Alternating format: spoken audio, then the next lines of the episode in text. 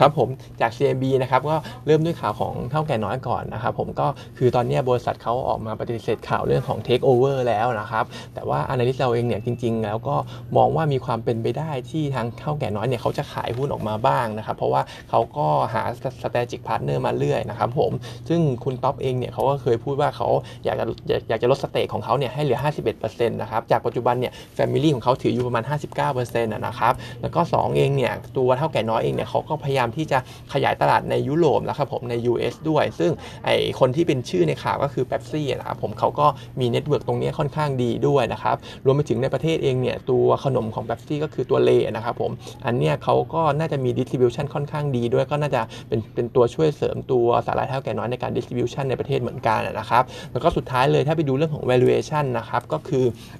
ตัว Pan Orion นะครับผมที่เขาเป็น distributor ในจีนของเถ้าแก่น้อยเนี่ยเขามีการซื้อหุ้นไปเมื่อปีที่แล้วนะครับผมเดือนสิงหานะครับตอนนั้นเนี่ยซื้อไป 10 บาทนะครับ PE ประมาณ 37 เท่านะครับซึ่งถ้าเทียบกับ PE ของเถ้าแก่น้อยที่ที่มีเนี่ยประมาณ 4 40 เท่า แล้วก็ถือว่าไม่ได้ไม่ได้ถือว่าแพงอะไรนะครับผมตอนนั้น แต่แล้วก็รอบนี้เองเนี่ยข่าวที่มีออกมาเป็นข่าวลือตรงนี้ก็คือราคาที่เขาคิดว่าจะซื้อขายกันเนี่ยประมาณ 14 บาทนะครับก็เราก็คิดว่า 14 บาทเนี่ยถ้าเบสออน PE ประมาณอ่าเบสออน EPS based on PS EPS ของปีหน้าเนี่ย มันก็จะได้ PE ประมาณ 39 เท่านะครับ ซึ่งก็ไม่ก็อยู่ในช่วงของ mean ของเถ้าแก่น้อยอยู่ดีนะครับผม เพราะฉะนั้นเองเนี่ย จากเรื่องของการลด stake เรื่องของการเพิ่มตลาดใน US EU แล้วก็ valuation ตรงเนี้ยเราก็คิดว่าจริงๆ แล้วก็มีความเป็นไปได้นะครับ ที่จะเกิดเรื่องของการซื้อขายหุ้นกัน เพราะว่าเถ้าแก่น้อยเนี่ยเขาก็หา strategic partner อยู่นะครับ แต่ว่าเรื่องของ take over เนี่ยเราตัดทิ้งไปนะครับ คงไม่มีเรื่องตรงนี้เข้ามานะครับ แล้วก็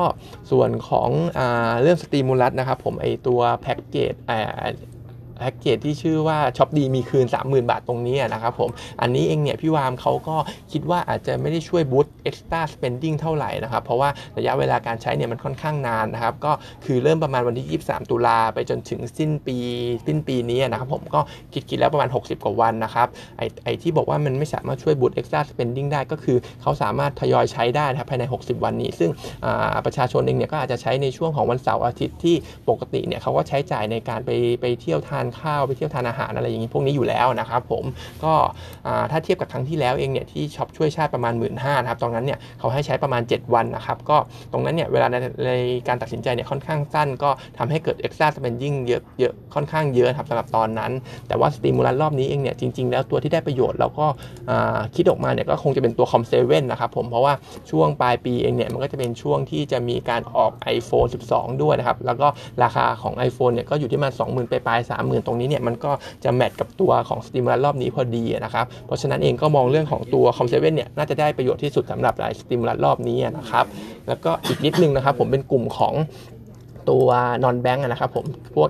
MTC สวัสด์แล้วก็ KTC นะครับก็ภาพรวมของทั้งกลุ่มนี้เนี่ย loan growth น่าจะยังแย่อยู่นะครับผมเพราะว่าการปล่อยกู้เนี่ยเขามีเงื่อนไขที่เข้มงวดมากขึ้นนะครับผมเรื่องของตัว NIM เนี่ยก็จะหดตัวด้วยเพราะว่าเพดานดอกเบี้ยเนี่ยถูกปรับลงมาสำหรับตัวสวัสด์แล้วก็ KTC นะครับแล้วก็ asset quality เนี่ยก็จะเป็น concern คล้ายๆกับกลุ่มแบงก์นะครับผมแต่ว่าคงไม่ได้รุนแรงเท่ากลุ่มแบงก์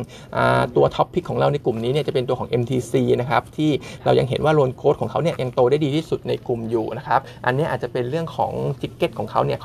ไอยอดเงินกู้เนี่ยค่อนข้างเป็น ticket ที่ค่อนข้างเล็กนะครับผมแล้วก็ไปดู demand ทางฝั่งของพวก lower income เนี่ย demand ฝั่งนี้มันก็ยังพอมีอยู่นะครับอ่า net profit เองเนี่ยอาจจะถูก hurt โดยการตั้งสำรองที่เยอะขึ้นนะครับเรา preview ออกมาเนี่ยมี net profit มา 1,150 ล้านนะครับผมก็จะติดลบประมาณ 9% Q on Q แล้วก็บวกประมาณ 6.7% year on year นะครับผม target price เนี่ยให้ไว้ 61 บาทนะครับ valuation เองเนี่ยก็ถือว่าถูกครับสำหรับ MTC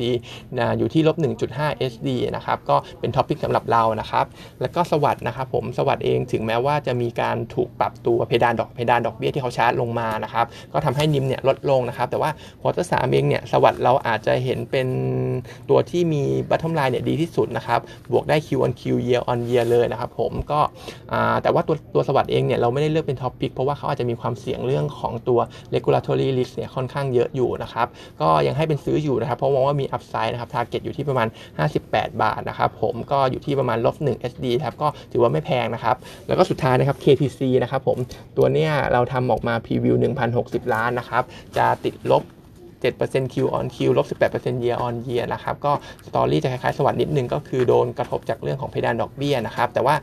เอาลุกของตัวบัตรเครดิตเนี่ย เรามองว่ามันจะแย่กว่าตัวของ consumer loan ของ MC สวัสดิ์นะครับ ตัวนี้เองราคาขึ้นมาเยอะนะครับ เลย target price เราไปแล้วด้วย target price เราให้ 31 บาทนะครับ เราก็เลยให้ตัวนี้เป็นโฮไว้ก่อนนะครับ เพราะมองว่าค่อนข้าง fully price นะครับผมแล้วก็ valuation เนี่ยอยู่ที่บวก1 SD ด้วยก็ถือว่าแพงอยู่พอสมควรนะครับ